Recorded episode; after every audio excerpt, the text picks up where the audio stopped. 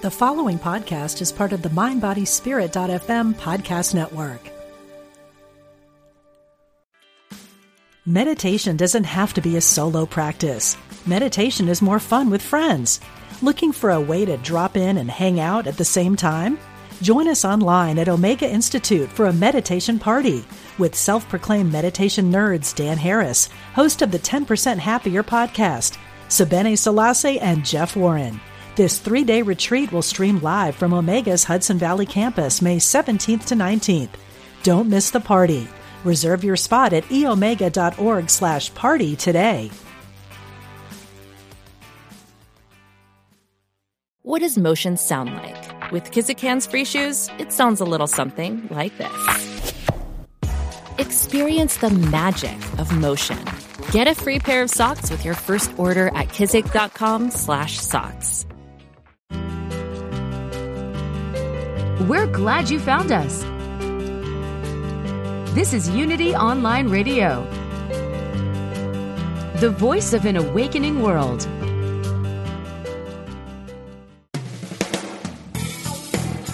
Welcome to Truth Transforms. Join in for spiritually enlightening discussion and the practical application of new thought principles.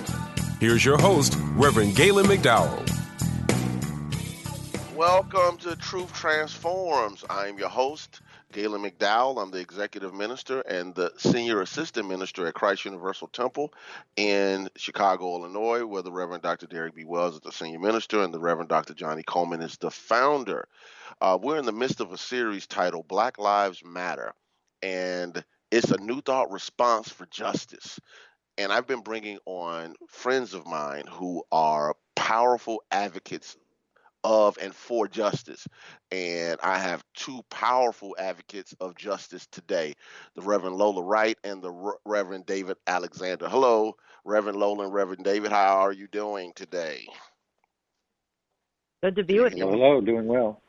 Beautiful, beautiful. Before we uh, before we start with the questions, because we have a lot of powerful questions today, and we're going to be talking about uh, white America and how white America can support racial uh, justice and New Thought's response to racial injustice and its responsibility to produce a world that works for everyone. So, uh, Reverend Lola, before we get started, could you let people know what you're doing, what you're up to, and how they can get in contact with you if they decide to do so? Yeah, these days I'm doing a fair amount of coaching and consulting with organizations and individuals, and I can be found at lolawright.com. I love social media, so you can check me out at Lola P. Wright on all of your social media channels. And I've just kicked off um, session one of a 21 week series of a body of work that I founded called Normal White People. Another seven week session will be rolling out in the next few weeks, and it's really a conversation for white identified people to develop their racial consciousness, and we're doing this very intentionally between now and Election Tuesday. Beautiful, beautiful. Reverend David, uh, how can people get in contact with you? What are you up to? So if people want to connect with you after the podcast, they can do so. Yeah, absolutely. So I am uh, currently the spiritual director at Spiritual Living Center of Atlanta and you can find us on the web and Facebook and all those great places, uh, slca.com, uh, or just look for Spiritual Living Center Atlanta. And that's probably the best way. Uh, I also have a, a, podcast of my own called New Thoughts with David Alexander. Uh, where I just just recently uh, had a great uh, two-part series with Reverend Lola Wright. Uh, so you can look for that on Spotify, Google, um, Stitcher, etc., all those great places and um, keep up with me on Facebook and all that good stuff. Okay, beautiful, beautiful. So let's get to it.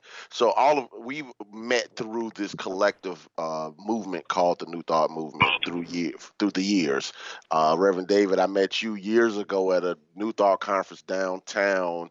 I was with uh, Bishop Carlton Pearson, and and when I met Reverend Lola through uh, working and supporting her work as the spiritual director at uh, Bodhi Spiritual Center. So we all go way back. And mm-hmm.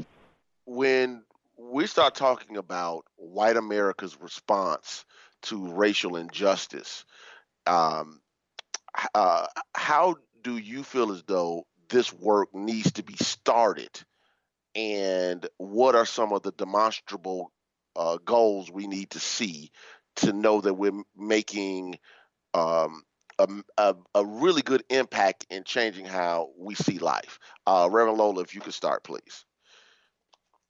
Yeah, I mean, I think uh, the first thing that comes to my mind is um, you know, unfortunately, in this country, we just do a really poor job of understanding the genesis of this country, and we sort of get it like at a very high level. And you know, a couple times a year, there's a movie that comes out about Black trauma in this country, but like that's sort of we have sort of a Hollywood understanding of American history, and I think that all human beings, and particularly white identified human beings, have a deep responsibility to have an accurate accounting of history. And quite frankly, I don't know that you can get that through our existing history books in institutions. And so it really it takes some responsibility to seek out books like Freedom is a Constant Struggle by Angela Davis or Ain't I a Woman by Bell Hooks or Assata by Assata Shakur to really disrupt the patterned and conditioned uh, interpretation of the establishment of this country, and then the ongoing policies and positions. So, number one, we got to get like accurate accounting and history of the origin and establishment of what we now call the United States of America, and then I think white white identified people really have to get honest with the ways systemic racism occupies our being and how it orients our walk on the planet. Those are like first two moves towards sobriety. Okay, beautiful, beautiful. Reverend David, um, same question. Yeah, that's um, it's a great question, and I think Lola's right on. Uh, you know, it's over a hundred years ago. I think it was Henry James that said we live in a uh, hotel um, mentality society, meaning we check in, uh, we check out, we don't really care who uh, who who makes the bed or who cleans the place as long as it's done by the time we get back. Uh, and he actually left uh, and you know went over to Europe and and took his children because uh, he he and he later came back. But but he spoke a lot very critically about that. That was a hundred years ago. Uh, and so I think the new version of that, uh, Lola just coined their Hollywood understanding, because uh, we we do we have a short attention span, um, and and so I guess what I would say, particularly to white America right now, uh, is you know uh, get used to being uncomfortable. Uh, this isn't going away anytime soon, and we have to to stretch our muscle uh, to have the capacity for the long game. And uh, uh, to do to do that education work, there are, uh, although Lola accurately pointed out, not necessarily in our official history books, there are tremendously good uh, published works that, that can enlighten you and tell you about the, the, people's history of the United States and what has really happened. Uh, and then get get used to being uncomfortable because what we're talking about when we talk about systemic, I don't think right now that's a buzz phrase a little bit. You know, the word systemic, systemic racism and oppression, etc. Systemic means that it's so baked into the system that the system cannot survive without it. So I, th- I think we need to take a really deep breath and understand what we're talking about when we use the word systemic.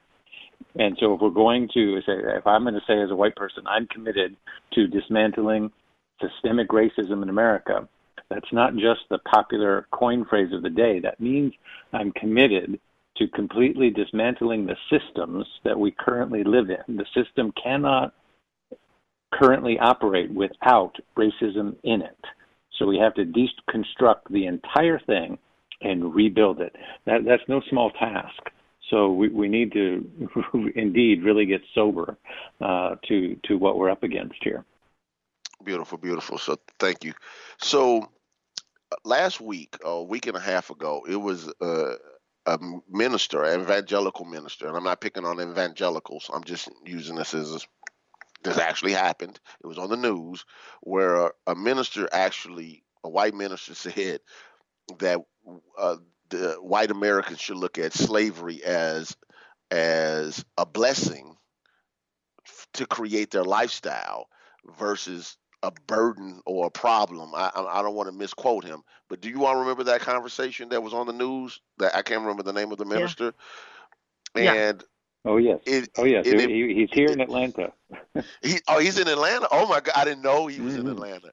So uh, you know, Reverend David, if you can maybe address that and then Lola pick Reverend Lola pick up from there, because you obviously I'm sure you had to deal with that head on. Um, this conversation around not even wanting to acknowledge and make yeah he was saying white blessing versus white privilege and hmm just how integrated that is. Could you pick up on that a little bit please Well, yeah, I mean, it was just it was just complete foolishness, um, and he later tried to backtrack on it, of course. But it's um, it's a perfect example of of whiteness, right? We, we and white maleness, in that we try to dominate and and recast or re-narrate uh, or control the the narrative of what's happening, and to do so in a way that makes us feel more comfortable, more palatable, more more at ease uh, about what's happening, so that we look like we're uh, caring and compassionate. But but in order to do that, we have to recast the whole thing so that our little white selves uh, are are comfortable in the process. And it's it's completely ridiculous. It's completely insulting to people of color. Uh, it's it's insulting to any version of Christianity, uh, evangelical or not. Um, we don't need to to come up with new terms to, in order to make white people feel comfortable in this process. Um, we got we need to just step up to the plate and own the hard truths um, of, of what we're facing here.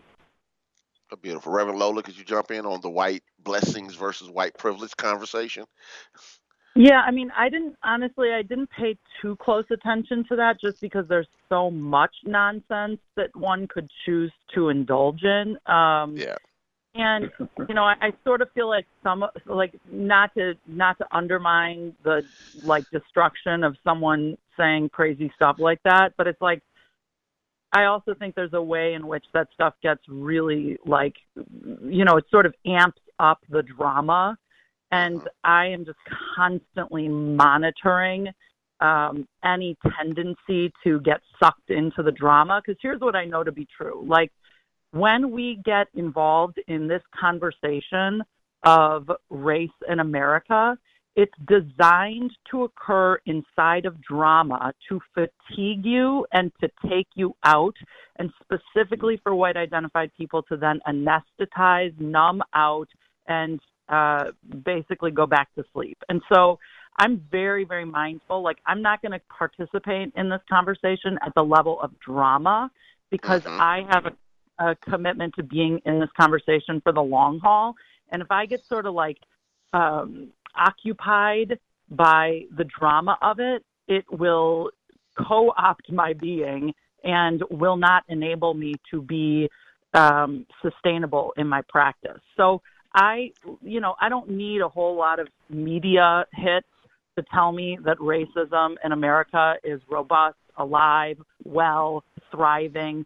I mean, it's good business in this country. Even a soundbite like that, that's really good business for lots of people. And so I I don't really have a willingness to go too deep down those rabbit holes. Um, you know, I want to I want to pay more attention to um, the ways that I can influence policy, the ways ways I can in, uh, influence institutional power. Um, you know, even the work that I do with normal white people, if it's only about you know helping 30 people, uh, you know, become more mindful human beings, that's not enough for me. Like that's not that that is too slow a game and it doesn't have the impact I desire. So if the 30 people who are currently in my normal white people course are not deliberately and proactively looking for ways that they have access and influence in at the institutional level where they can deconstruct systems and structures of oppression, then it's like it's really a waste of my time, quite frankly. Like I, I know that it makes us feel good, like, oh, we're waking white people up. But if it doesn't actually yield systemic institutional disruption and change, it's not I have I have kids at home I can take care of. I don't need to take care of grown human beings in that way. Beautiful, beautiful, beautiful. So this is a conversation I think that is really important. Uh, the next question, and whoever wants to jump in on it first can do so.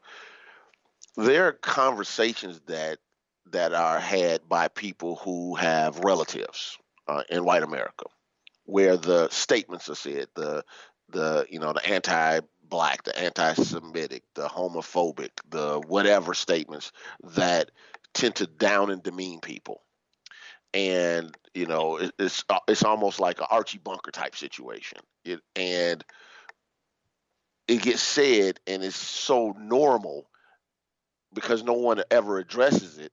Nothing, there's no healing not only for that individual as a possibility, but there's also no healing for the people that are also around it. So how are how do you all teach people how to have those tough conversations with their loved ones, people who have supported them, fed them, put them through school many times. Sometimes they're married to the people, and then this other side shows up, and sometimes it's just it's, it's casual many times, but it but but it's still very effective in maintaining uh, systemic racism. How do you all address teaching people how to have those tough conversations? Well, I mean, I literally do role playing with people because most often white identified people around the conversation of race in America primarily freeze or faint. So they literally leave their body, so they so they like disassociate or they become paralyzed. There's a smaller percentage of people that fight, um, but but you know we have to my experience is we have to help i have to help. I feel compelled to help white identified people become comfortable having the conversation of race in america. It is by design that white people have a discomfort in having the conversation because if you have an incapacity to have the conversation the whole system can remain intact and so you know some of it is literally just like eh, in the courses i facilitate it's literally just like we're going to practice. Your uncle just said that thing at thanksgiving. What do you then do? And you know one of the things that i oftentimes tell people is look you do not have to be a, a scholar to be able to respond to these things. Like you can start by just saying hey you know what? When i heard you say that thing i noticed i feel like a pit in my stomach I I feel like sick and I I'm noticing I feel angry. I'm not I'm I'm I'm not resonating with that or I'm not feeling that. You know, you don't have to have it all figured out why it doesn't feel good, but we could at least start by saying that doesn't feel good over here. That's one part, right? And then another part is and this requires a little bit more mastery, but to actually exercise curiosity. You know, I actually saw this last night on Facebook someone who I have hundreds of people in common with in the New Thought community. I do not know this human. And he posted an inflammatory meme, um, you know, that had sort of these racist undertones. And all of the commentary in response to it was like, I can't believe you put this out here and da da da da. And it's like, that's precisely the response he's wanting. He's wanting you to become inflamed or to ignore and probably more inflamed. And so I just wrote on there, hey, Oscar, um, I'm curious to know what you are wanting your audience to know about as you post this. Because I'm I'm very curious. Like it's so to me it's sort of cowardly to post a meme but not actually articulate your position. I mean that's sort of the lazy lazy practice that we've gotten into in relationship with social media and sound bites. So I want to actually engage him. Tell me more. Tell me more.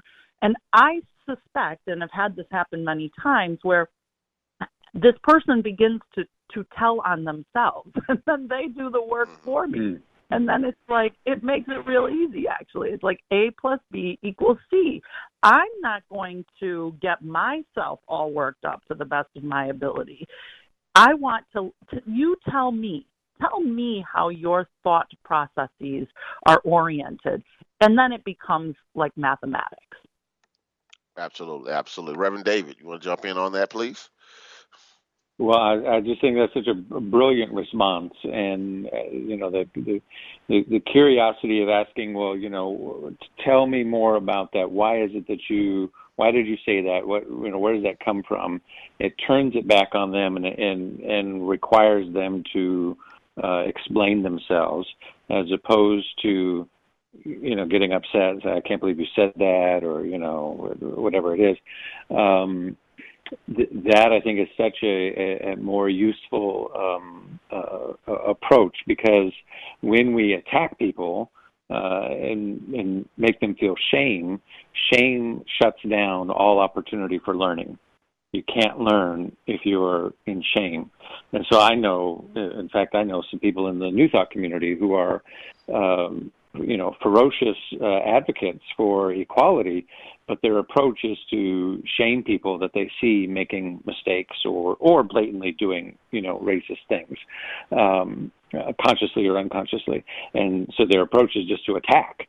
And what happens is you know that person feels shame. It shuts down all opportunity for learning. You're not going to get anywhere except that you're going to look righteous in the conversation. Uh, so if that's what you're going for, then congratulations. but, but I think curiosity is a much better approach and asking them to explain themselves because the bottom line is for we're talking you know going back to family and friends most of our family and friends probably don't understand why they think the way they think why they they think that joke is funny or that that correlation or that you know how many how many times have I learned about some some phrase some uh, you know um, that has uh, racial meanings but we use them all the time right? We use uh, I'm trying to think of some right now. I'm drawing a blank, but you know, but I've gone out and done that education. I've Googled, I don't know, where, where does this phrase come from? Where does rule of thumb come from? Where does, you know, things that we use kind of a commonplace language, and you go, oh, that has a racial undertone. That has a racial. Oh, I see. I didn't, I didn't realize that. And that's the case with our family members too. We don't, we don't often really consciously understand why we think the way we think. So, inviting them to question uh, or examine that uh, through curiosity, I think, is a, a, really effective approach. Beautiful, beautiful. So, you know, one of the things, because I know both of you all, I know that uh, both of you all have biracial children. And when you see the circumstances that sometimes happens with as we would say in the black community, having to have to talk to your children. You know, mm-hmm. if the police stop you, if this situation happens, this circumstance, how you need to act, how you need to say whatever you need to say, so you can just get home and fight, live to fight another day. And this is not me throwing all police under the bus, but as a black man, I know that my mama had that talk with me. My father had that talk with me, and both sets of my grandparents had that talk with me. Mm-hmm. How do you all process uh, working with having biracial children and knowing that the system is potentially set up, not potentially set up, to deal with your children differently than they would deal with you? Yeah, I mean, well, you know, uh, Reverend Galen, that my son attended a training at Christ Universal Temple around how to respond in yeah. such circumstances. Yeah. So, I mean, that's how that's how you know organized one has to be around it is you know hey as a black identified man there is a way that you're going to be interacted with in the society. And so this faith community has actually organized the training. It's like beyond the talk you know? It's yeah. like so so you know and i have deep appreciation for christ universal temple's commitment to doing that work. Um yeah i mean for us it's like this is like a it's not like a talk, it's like the talk. It's like it's like we're constantly in a conversation around race in America because it's so a part of um, the American experience, which is why it's very odd to me when people are, quite frankly, talking about much else. And that might be just because I'm like, I don't know how we can keep not talking about this in a meaningful, robust way among dominant culture when it's so in the space, you know? So we have a lot we just have conversations about this at every dinner.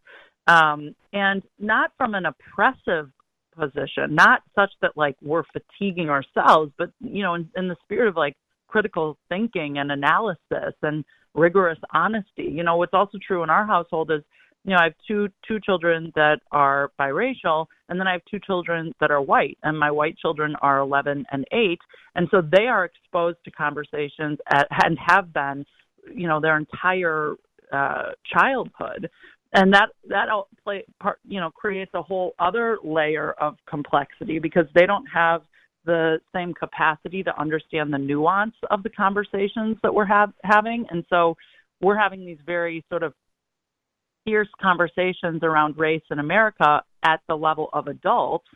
And recently, my eight-year-old son, you know, came came to say goodnight to me, and he just started weeping. And he was like, you know, mom, when I heard us talking about, you know, that guy at the dinner table and all the things that he had done, it just made me think like I'm white and I must be that guy, you know. And then it's like, okay, great. So mm-hmm. that's how, from his little his little brain, that's how he interpreted the the sound bites of what he heard.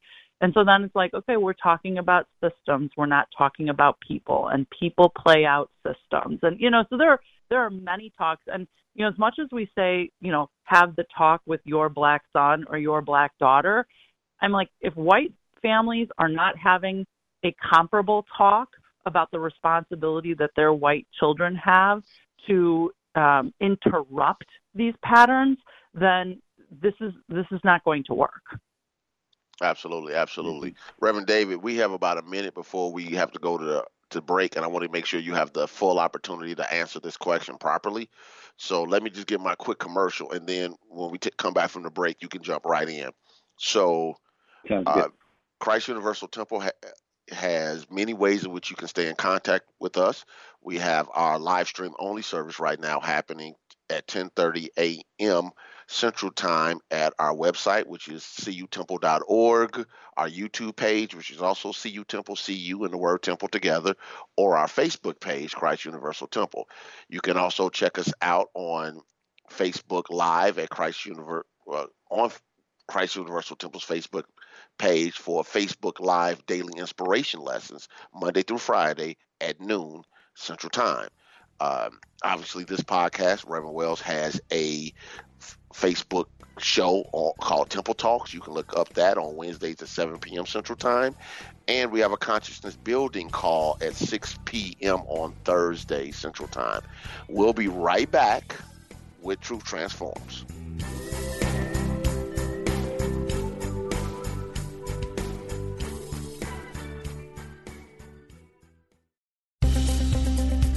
Practical spirituality, positive messages. This is Unity Online Radio, the voice of an awakening world. Welcome back to Truth Transforms with your host, Reverend Galen McDowell. Welcome back to Truth Transforms. I have the Reverend Lola Wright and the Reverend David Alexander on the show today. We're talking about Black Lives Matter and white America's res- response to social justice and how New Thought can help create a world that works for everyone. So, uh, Reverend David, before we left off, you were up to talk about the question about how do you um, how do you work within the paradigm of uh, a, a world that sees your biracial child differently than it sees you, and and what are the conversations that you have, maybe w- even with your wife, because I know your your child is younger. Uh, how does that process work for you? Mhm, mhm.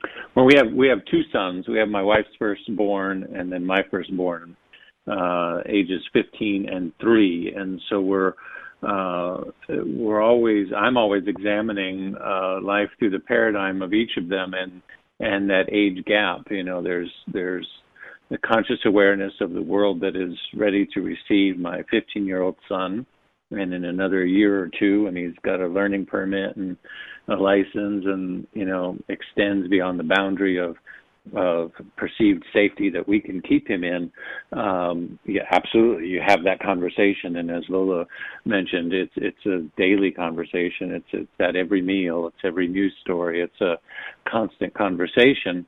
Um, and then in the back of my mind, I'm constantly aware about what actions I am taking, how I'm involved in the world, and how that might uh, affect uh, uh, hopefully positively the world that will receive my three-year-old uh, when he is 15 or 16. Um, and and so I'm I kind of measure my my activities by that uh, window of time to see uh, what difference I can make. But the thing I want to say about the conversation is that that that um, you know families like ours, I think right now are are in a place of of um, I guess uneasiness. I speak for myself. Our family is in a place of uneasiness uh, around where we are right now because the conversation is wholly inadequate. Right. So the conversation is, oh, make sure you comply, make sure you do this, make your best behavior, do what the officer says, you know, all of those things.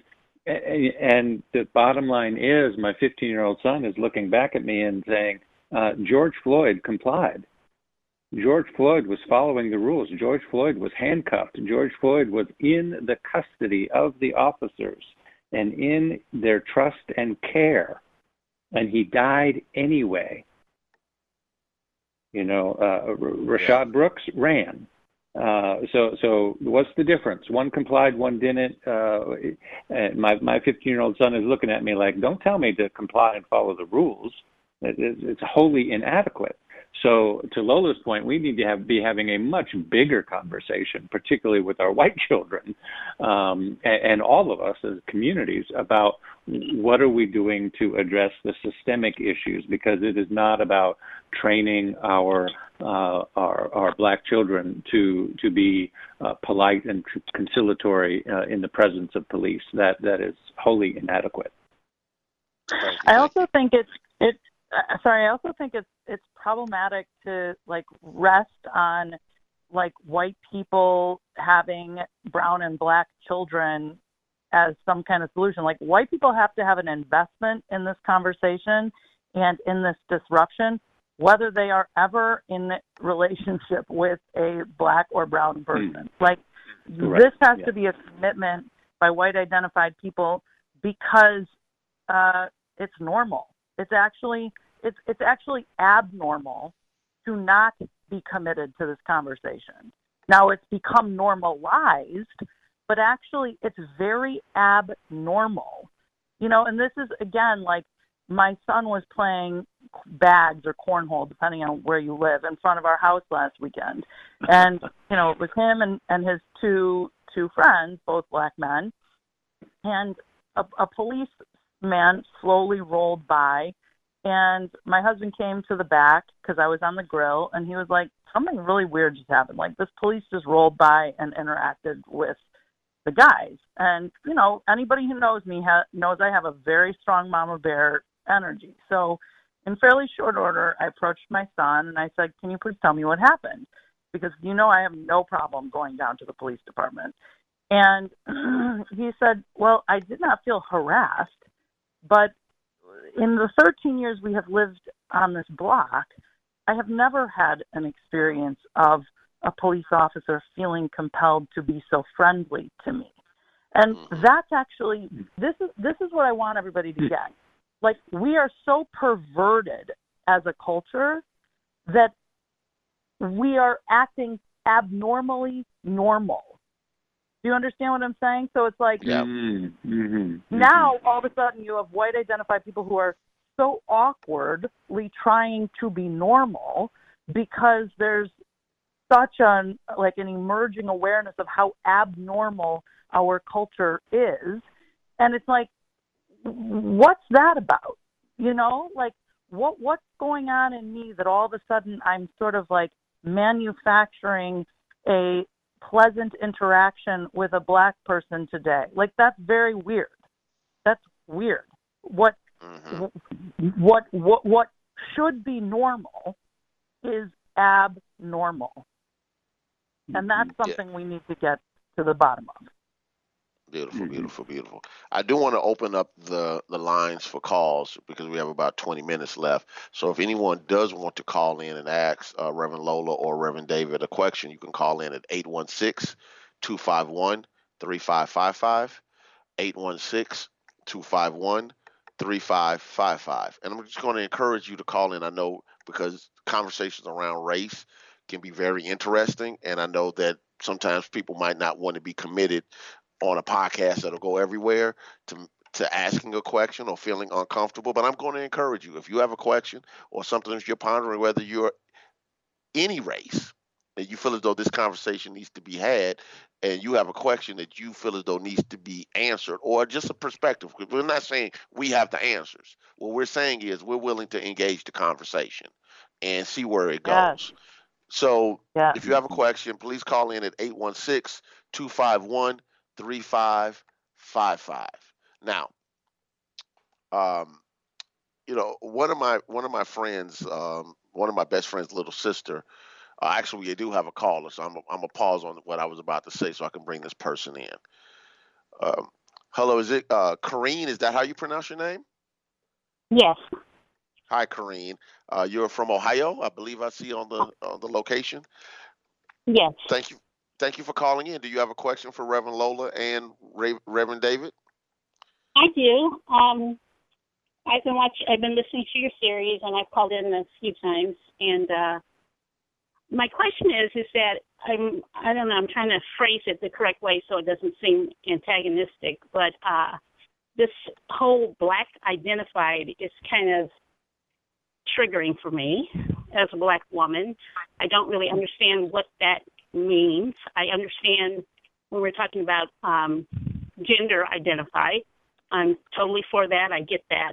But when you're talking about race, especially as a, a black person who has grown up in this country and has experienced, you know, everything that you all are talking about, when you start talking about black identified, that seems to water down our experience or make it so that it is an experience that someone who is other than black can also identify with. And I feel like the only people who can identify with being black are people who have the entire experience. So can you help me understand?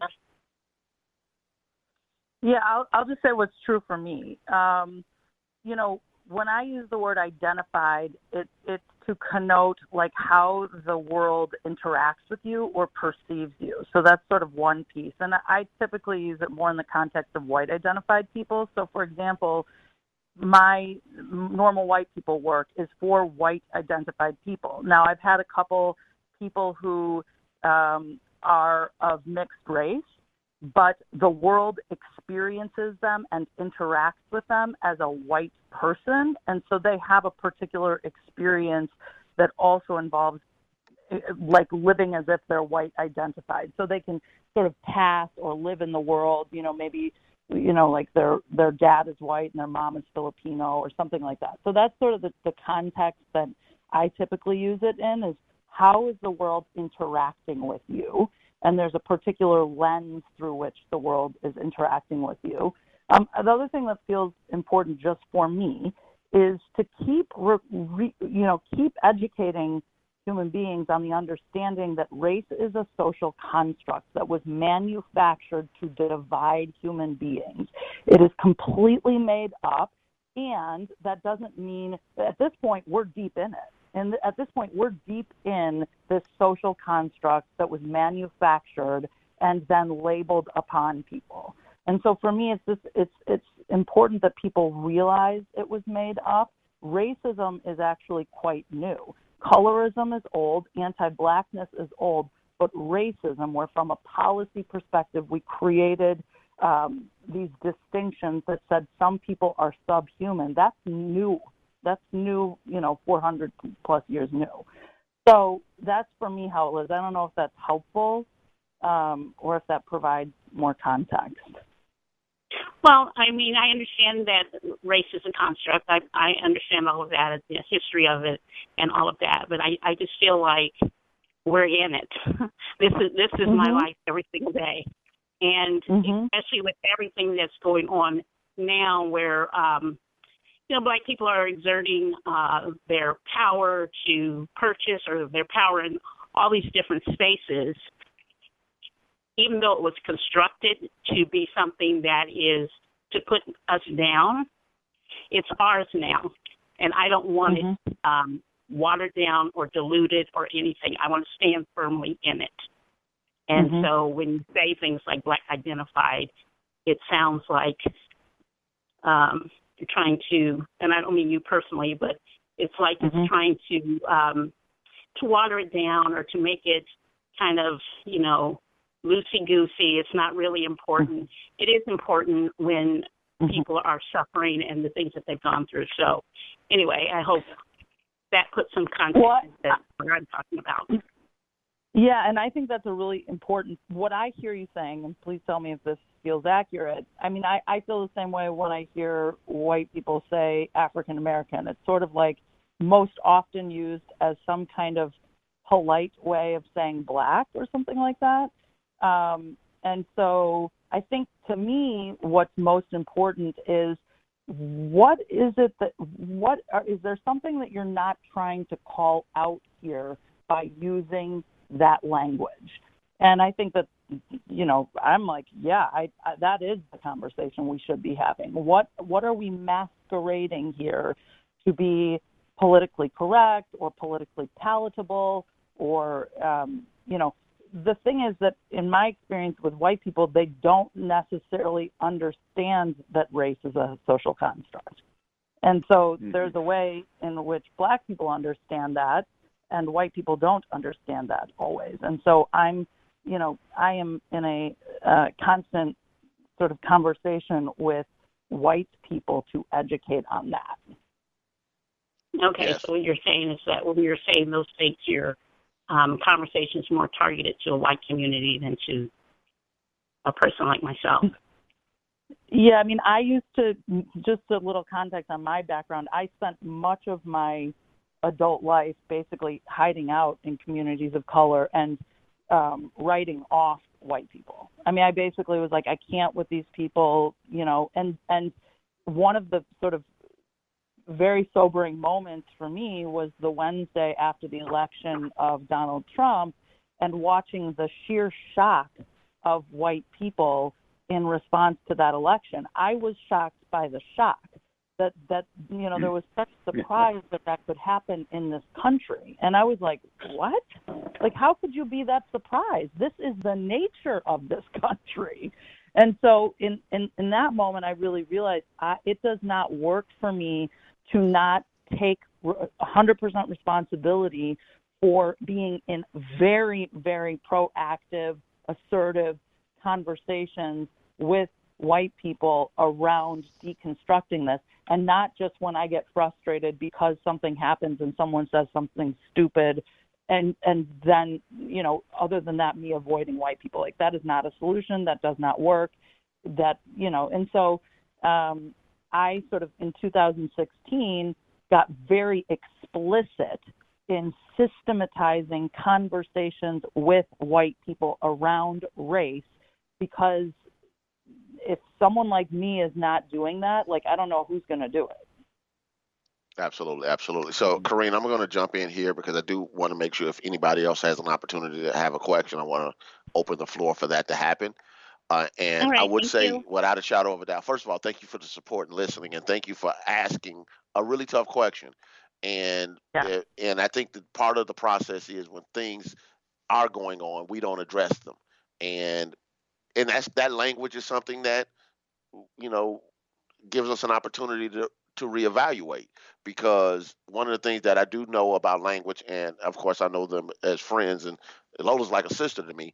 When we have conversations where it allows us to contemplate, then it gives us an opportunity to evolve or change or say, well, that's not my intention. Let me let me make sure I explain what I mean when I use a term, and this gives us an opportunity to to have a greater and larger conversation in respect and harmony versus agitation. So thank you so much for that conversation and question.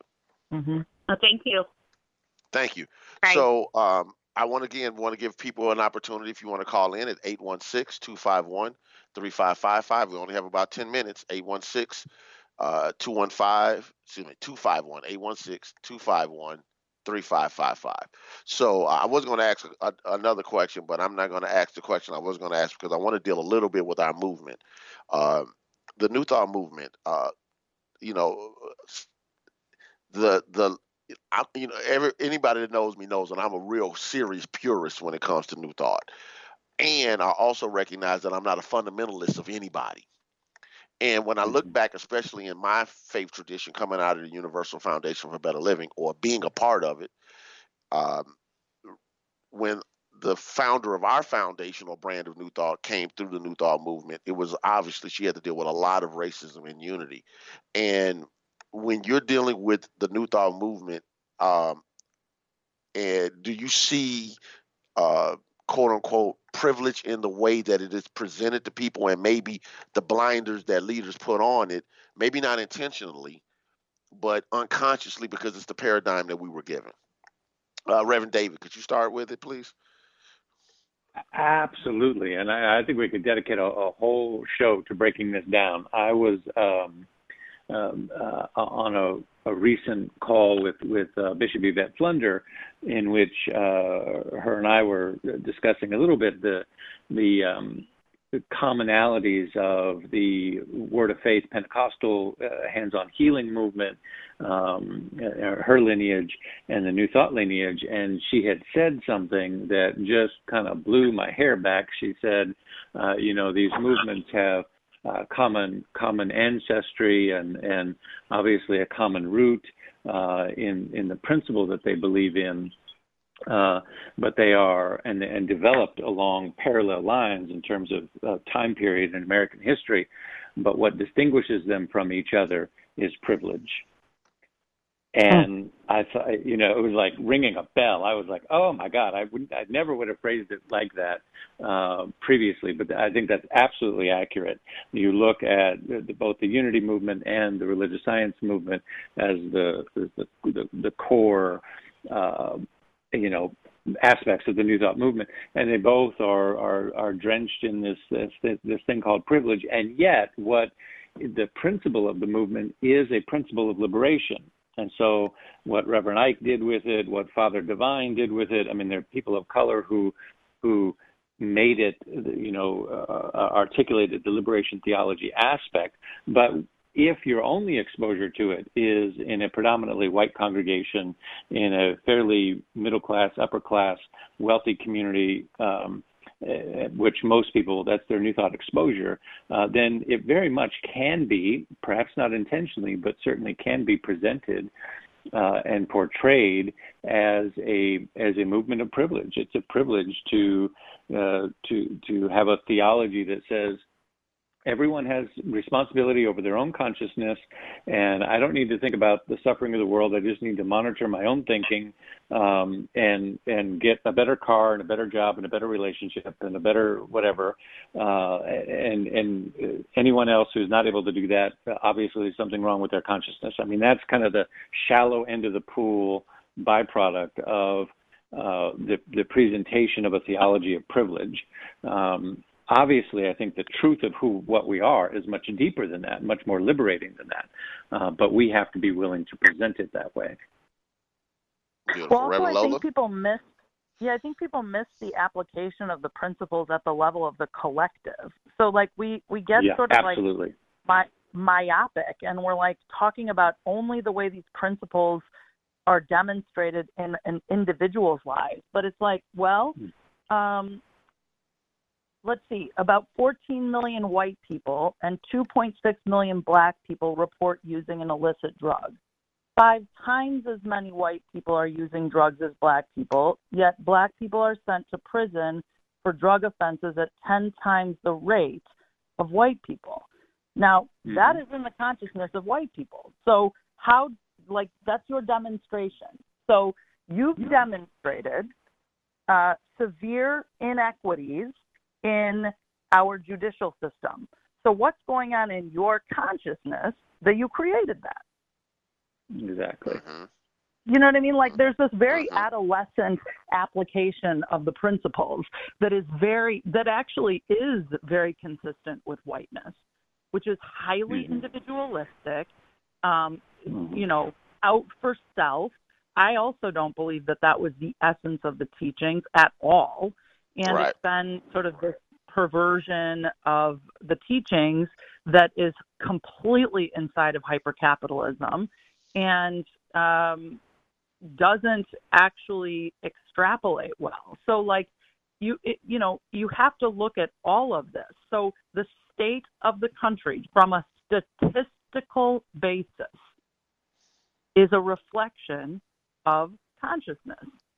And yes. how did you create that? Mm-hmm. How has the new like I would like to ask how has the the new thought movement created? How is the new thought movement responsible? When we were speaking at the the Idea Place on Michigan, on uh, 600 South Michigan, I can't remember the name of the place, but we were down there speaking to some children, not children, young people from Columbia College. When we had the panel, Mhm. you invited me to come speak, Mhm. and you- and I Mhm. mentioned in, in, on that panel that what I consider old school new thought is if you want your block clean, everybody goes out and clean and they clean up in front of their own home. I said a more evolved new thought is let me clean up in front of my house and then let me help my neighbor. Because if my house is clean and the rest of the block is dirty, my block is dirty. So Mhm. we have a collective responsibility to producing the, the results we desire. And I do think that surface new thought is what I call that brand of Mhm. it doesn't make a difference what I do or how I do it. Uh, unethical new thought. Uh, I, I, I jokingly call it Darth Vader new thought because Darth Vader understands Mm. how to use the Force. Right, yeah, Mhm. understand the law, right. we Right. might have to come back, the three of us, just to have a conversation about new thought and Darth Vader because it's Mm. because it applies across the board because he was the chosen one in the story but he was the one who allowed the other things in his consciousness to corrupt his ability to produce the force with ethics, love, grace, harmony, and well-being for everyone else. It's it's an interesting conversation, and um, uh, Bill Arrett, Reverend Bill Arrett, actually told me that that uh, somebody that knew George Lucas said that he got the concept of the force from the book The Science of Mind. Mm. so and, and and I don't know if you know Bill. I know David. You know him. He's old old school science of mind. He's So- school. Yeah, that's right. so you know these are the conversations I think we need to have. We've unfortunately run out of time. We're going to have to do this again down the line. But I want to thank you all both for coming on and having the hard conversation. I want to thank the caller for calling in with a tough question that allows us to think and evaluate how things land. And I just want you all to just share this. As you all are listening to this, whether you listen to it live or you're listening to it later on Apple Podcasts, Google Podcasts, or whatever, make sure that you share it. Let people know about it and start having some conversations that can help transform and heal our nation and world. God bless you all, and we'll be with you next week with Truth Transforms.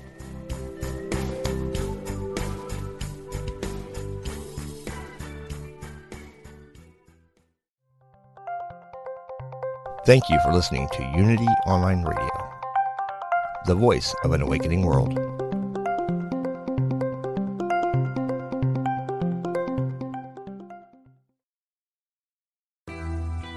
I'm Suzanne Giesemann, and if you've ever wondered about life after death or if it's possible to connect with a higher consciousness, I invite you to join me for my podcast, Messages of Hope. It's my mission to share with you that our loved ones who have passed are always with us and we are so very loved. I want to teach you how to live a consciously connected and divinely guided life. Listen here on the mindbodyspirit.fm podcast network.